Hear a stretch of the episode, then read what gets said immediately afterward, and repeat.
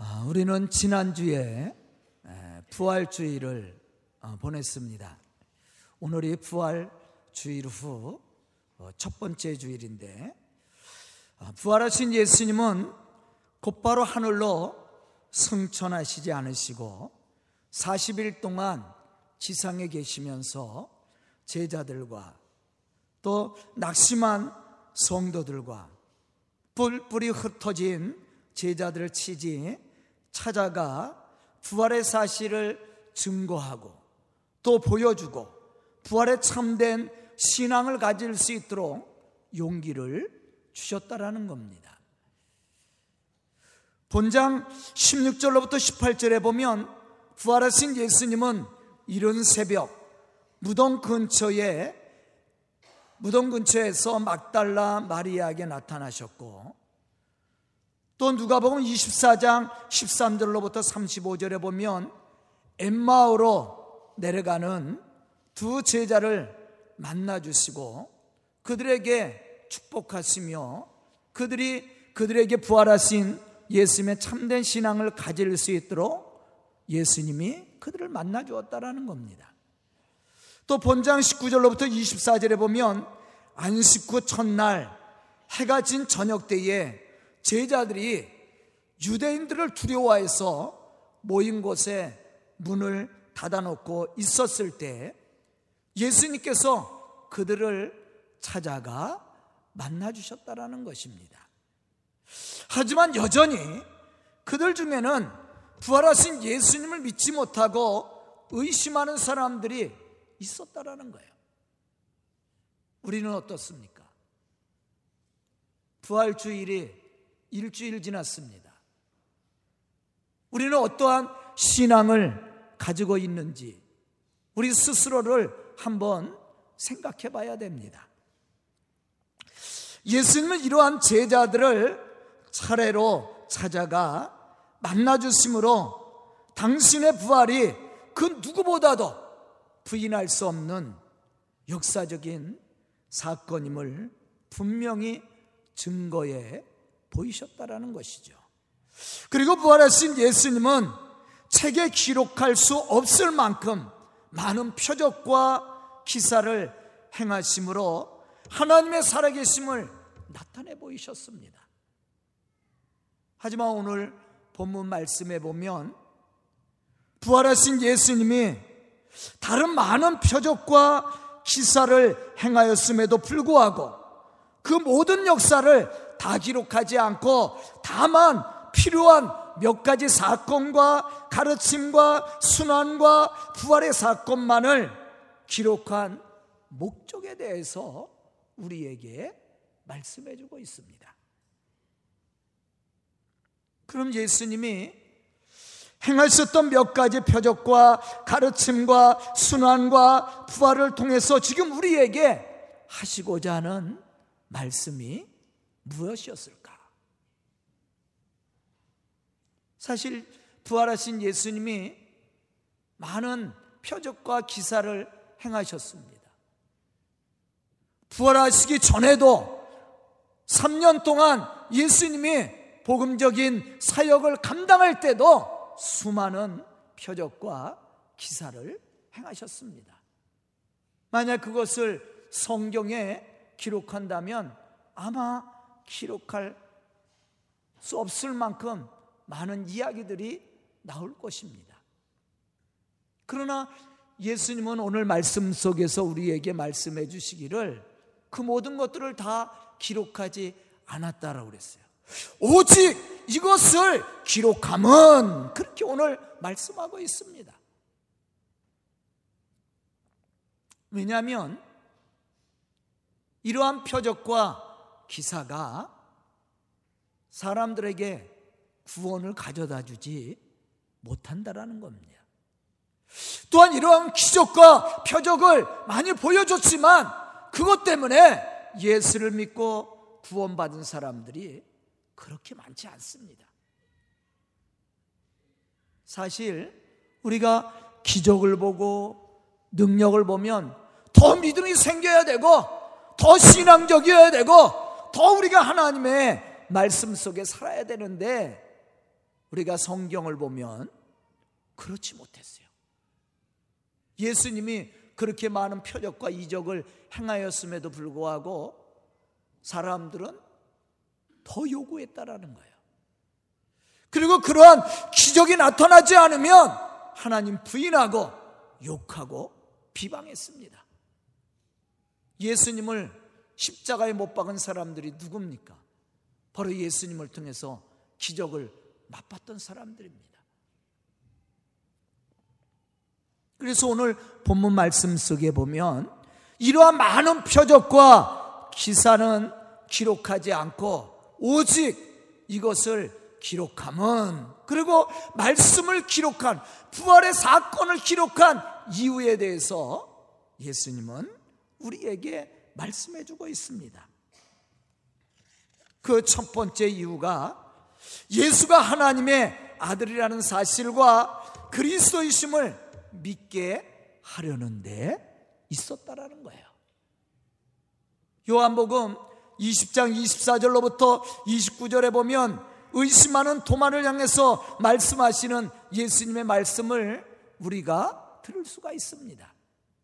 도마는 부활하신 예수님을 만난 제자들을 통해서 예수님의 부활 소식을 이미 들었습니다.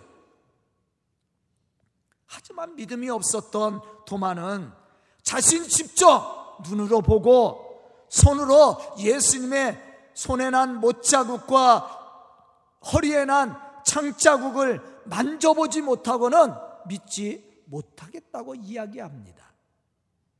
이러한 도마를 찾아오신 예수님은 의심하는 도마를 향해서 못자국 난 손과 창에 찔린 허리에 창자국을 만져보라 하시면서 이렇게 말씀을 했어요.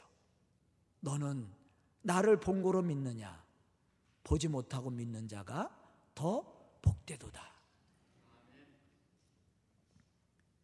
지금 이 말씀을 기록한 사도 요한이나 부활하신 예수님이 강조하고 싶었던 신앙의 모습이 뭡니까? 믿음이었습니다. 대부분 사람들은 눈으로 보기를 원합니다. 손으로 만져보기를 원하지요. 그리고 눈으로 보고 손으로 만져봐야 믿겠다라고 이야기를 합니다. 우리는 어떻습니까? 우리가 교회 출석은 하고 있는데 혹시 우리가 이렇게 말하고 있지 않은지 한번 생각해 봐야 돼요. 나가서 복음 전하면 많은 사람들이 보여달라고 그래요. 예수님이 살아있는지 보여달라고 얘기합니다. 기적이 일어나면 믿겠다고 얘기합니다. 근데 과연 보여주고 그러한 기적을 맛보면 그 사람이 믿음을 가질 수 있을까? 그것도 의문점이에요. 그랬다면 예수님이 더 많은 기적과 이적을 행하셨겠죠. 이스라엘 백성들이 광야 40년을 살았습니다. 그들은 애굽에서 열 가지 재앙을 내리는 하나님의 기적을 맛봤습니다. 홍해를 육지와 같이 건넜습니다. 광야에서 먹을 것이 없을 때 하나님이 매일같이 만나를 내려 주었습니다. 고기가 먹고 싶을 때 그들에게 매출하기 때를 보내 주었습니다. 목이 마러 가라할 때 쓴물이 단물이 되고 바위를 쳐서 새물이 솟게 하셨습니다. 아말렉과 싸울 때도 하나님이 승리를 가져다 주었습니다. 수많은 기적과 표적을 보여주었습니다. 그럼에도 불구하고 이스라엘 백성들은 신앙을 갖지 못했습니다. 오히려 조금만 어려우면 하나님 앞에 불평하고 원망하고 오히려 애굽을 그리워했습니다. 그게 우리들의 모습이라는 거예요. 믿음은 손으로 만져봐서 눈으로 보아서 믿는 것이 아니라는 사실이에요. 그것으로 온전한 믿음이 될 수가 없습니다. 믿음은 믿음 그 자체여야 된다라는 거예요. 시브리서 11장 1절로부터 2절 6절에 보면 이러한 사실을 우리가 발견할 수가 있어요. 믿음은 바라는 것들의 실상이요. 보지 못하는 것들의 증거니라. 믿음이 없이는 하나님을 기쁘시게 하지 못하나니 하나님께 나가는 자는 반드시 그가 계신 것과 또한 그가 자기를 찾는 자들에게 상 주시는 이심을 믿어야 할지니라. 아멘. 이 말씀을 보면 믿음은 보지 못하지만 만지지 못하지만 만진 것처럼 보는 것처럼 믿는 거예요. 무엇을 믿는 겁니까? 하나님의 살아계심을 믿는 거예요. 그게 믿음이에요. 그 사람이 하나님의 역사를 체험하고 하나님의 능력을 체험하고 하나님이 우리에게 허락해 주시는 구원을 얻게 되는 거예요. 그것을 말씀해 주고 있습니다. 오늘 본문 말씀해 보면 이 책에 기록되지 아니한 다른 표적도 많이 행하였으나 오직 이것을 기록하면 그렇게 말씀을 했다라는 거예요. 표적이 아니에요. 말씀입니다. 만약에 사람들이 표적을 보고 예수를 믿었다면 예수님이 더 많은 표적과 기사를 행했을 겁니다. 그런데 그것은 일시적인 거예요. 많은 사람들이 기적을 원하죠. 그런데 기적을 맛본 사람들이 진짜 좋은 신앙의 사람이 되었는지를 한번 생각해 봐야 됩니다. 또 그러한 기적을 요구하는 거예요. 더 큰 기적을. 그게 이루어지지 않으면 하나님 불신합니다. 오히려 불신앙의 사람이 돼. 오히려 예수를, 교회를 핍박하는 사람이 됩니다. 그러나 보지는 못했어도 하나님의 살아계심을 믿는 사람은 절대 신앙을 배반하지 않습니다.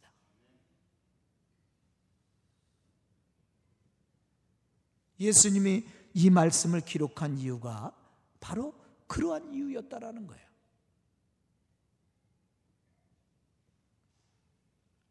성경 속에 보면 하나님의 축복을 받았던 사람들이 많이 있습니다. 과연 이들은 어떻게 하나님의 축복을 받을 수 있었을까? 바로 믿음이었습니다. 믿음을 가지고 나왔던 사람들이 하나님의 능력의 역사를 체험했고 하나님이 약속하신 그 축복을 받았다라는 사실이에요. 오늘날도 마찬가지입니다. 본문 31절에 보면 오직 예수님의 부활을 기록하고 증거하게 된 이유에 대해서 말씀해 주고 있습니다. 오직 이것을 기록하면 너희로 예수께서 하나님의 아들 그리스도이심을 믿게 하려 함이니라. 아멘. 그러므로 우리는 하나님이 신 예수 그리스도가 천지 만물을 창조하고 섭리하시고 축복하심을 믿어야 됩니다. 더 나아가서는 우리의 죄를 대속해 주시기 위해 십자가의 고난을 지신 예수 그리스도를 믿어야 되고 예수 그리스도를 통해 제사함을 받은 믿음의 사람으로 하나님의 구원 역사를 이루어갈 수 있어야 된다라는 거예요. 우리가 이러한 믿음을 가지고 하나님 앞으로 나갈 때 우리는 살아계신 하나님을 체험할 수 있게 되고 우리를 축복하시는 하나님의 그 충만하신 은혜를 우리가 얻을 수 있게 된다는 것입니다. 저는 오늘 말씀을 듣는 우리 성도들이 이러한 믿음의 사람들이 되어 하나님의 구원 역사를 이루어갈 수 있기를 주의 이름으로 축원합니다. 두 번째 예수가 그리스도이심을 믿는 자들에게 그의 이름을 심입어 생명을 얻게 하려 합니다. 그렇게 예수님은 말씀을 했어요. 사실 우리가 예수의 이름으로 얻는 것이 많이 있죠. 첫째는 제사함과 구원입니다. 사도행전 4장 12절에 보면 이렇게 말씀을 합니다. 다른 이로서는 구원을 받을 수 없나니 천하 사람 중에 구원을 받을 만한 다른 이름을 주신 일이 없느니라. 오직 예수의 이름으로만 제사함과 함께 구원을 받을 수 있다라는 사실입니다. 왜 그렇습니까? 우리 한번 생각해 보세요. 세상에는 많은 신들이 있습니다. 누가 만든 거예요? 사람들이 만들었어요. 우상들이 있습니다. 그런데 과연 많은 이러한 신적 존재들을 우리가 이야기하고 있는데 그 많은 신적 존재들이 우리 사람들을 위해서 인류를 위해서 죽었다라는 신이 있습니까? 대신 죽었다고 얘기하는 신이 있느냐는 거예요. 우리의 죄를 위해서 우리의 죄를 대속하시기 위해서 대신 죽어졌다고 얘기하는 신이 있냐는 거예요. 또 죽었는데 부활했다고 얘기해요? 하나도 없습니다.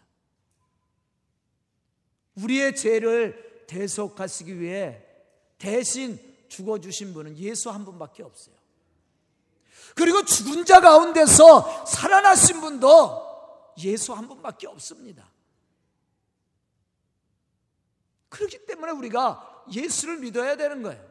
우리가 예수가 그리스도이심을 믿을 때 우리가 제사함의 은총과 함께 구원을 받을 수 있는 거예요. 내 공로가 아니라 예수의 피의 공로로. 아멘. 로마서 10장 9절로부터 13절에 보면 이러한 사실에 대해서 우리에게 분명히 말씀해 주고 있습니다. 내가 만일 내 입으로 예수를 주로 시인하면 또 하나님께서 그를 죽은 자 가운데서 살리신 것을 내 마음에 믿으면 구원을 받으리라. 사람이 마음으로 믿어 의에 이르고 입으로 시인하여 구원에 이르느니라.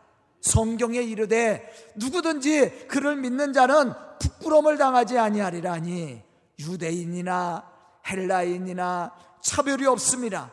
한 분이신 주께서 모든 사람의 주가 되사 그를 부르는 모든 사람에게 필요하시도다. 누구든지 주의 이름을 부르는 자는 구원을 받으리라. 저는 오늘 말씀을 듣는 우리 성도들이 바로 예수가 그리스도이심을 믿는 믿음의 사람들이 되어서 하나님의 약속하신 이 제사함과 구원회를 받고 누릴 수 있는 그러한 믿음의 성도들이 다 될 수 있기를 주의 이름으로 축원합니다. 두 번째는 기도 응답이죠. 우리가 누구의 이름으로 기도 응답을 받아요? 예수의 이름이에요. 왜 우리가 예수의 이름으로 기도 응답을 받을 수 있을까? 그것은 그 예수가 우리를 위해서 십자가에 죽으셨습니다. 그리고 부활의 첫 열매가 있어요. 우리에게 산 소망을 줬어요. 그런데 우리가 예수의 이름으로 부르짖을 때 하나님이 응답해 주시겠다고 말씀을 했다라는 거예요. 약속입니다. 요한복음 14장 13절로부터 14절에 보면 이러한 사실에 대해서 우리에게 말씀해 주고 있습니다. 너희가 내 이름으로 무엇을 구하든지 내가 행하리니 이는 아버지로 하여금 아들로 말미암아 영광을 받으시게 하려 함이니라. 내 이름으로 무엇이든지 내게 구하면 내가 행하리라. 하나님은 거룩하신 분이시죠. 신실하신 분이십니다. 거짓이 없으신 분이라고 분명히 말씀을 했어요. 그렇기 때문에 하나님은 당신의 이름과 영광을 위해서라도 약속하신 말씀을 따라 행하시고 역사하시고 우리를 축복해 주신다라는 거예요. 요한복음 14장 아까 우리가 읽었던 말씀 속에 어떻게 얘기했어요? 이는 아버지로 하여금 아들로 말미암아 영광을 받으시게 하려 함이니라. 약속입니다. 그래서 누구든지 예수의 이름으로 기도하는 자는 기도 응답을 받게 된다라는 거예요. 하나님이 행하시겠다라고 얘기했어요. 누구를 위해서? 하나님의 영광을 위해서. 다시 말하면 하나님의 약속을 이루시겠다라는 겁니다. 그런데도 우리는 이러한 말씀을 들으면서도 우리는 기도하지 못할 때가 얼마나 많이 있어요. 기도하지 못하는 것이 아니라 안 합니다. 왜 안 합니까? 사실은 믿음이 없어서 그래요. 우리가 하나님을 신뢰하고 믿지 않기 때문에 기도하지 않는. 하나님을 진심으로 믿는 사람이라면 왜 기도하지 않겠습니까? 그래서 우리에게 필요한 것이 믿음이에요, 믿음. 여러분들 보세요. 예수님께서 공세계 3년 동안 많은 기적과 표적을 행했어요. 그런데 누구를 통해서 그러한 기적과 표적을 행했습니까? 믿음의 사람들이에요. 예수님께서 기적을 행하시기 전에 그 사람에게 물었던 물음이 있습니다. 질문이. 야, 너에게 믿음이 있느냐? 내 믿음대로 될지어다. 내 믿음이 너를 구원하였느니라. 왜 의심하느냐? 믿음이 적은 자들아. 그러면서 책망도 하셨어요. 우리에게 중요한 건 믿음이에요, 믿음. 믿음이 있어야 하나님 앞에 나오고, 믿음이 있어야 말씀을 행하고, 믿음이 있어야 기도를 드리고, 믿음이 있어야 기도 응답을 받고, 믿음이 있어야 하나님의 이 복음의 역사를 이루어가는 거예요. 그래서 우리에게 중요한 건 믿음입니다. 믿음. 마지막 또 하나는 우리가 예수의 이름으로 얻는 최고의 축복입니다. 그것이 바로 생명이에요, 생명. 영생이죠. 본문 말씀에 보면 그 이름을 심입어 생명을 얻게 하려 하심이니라.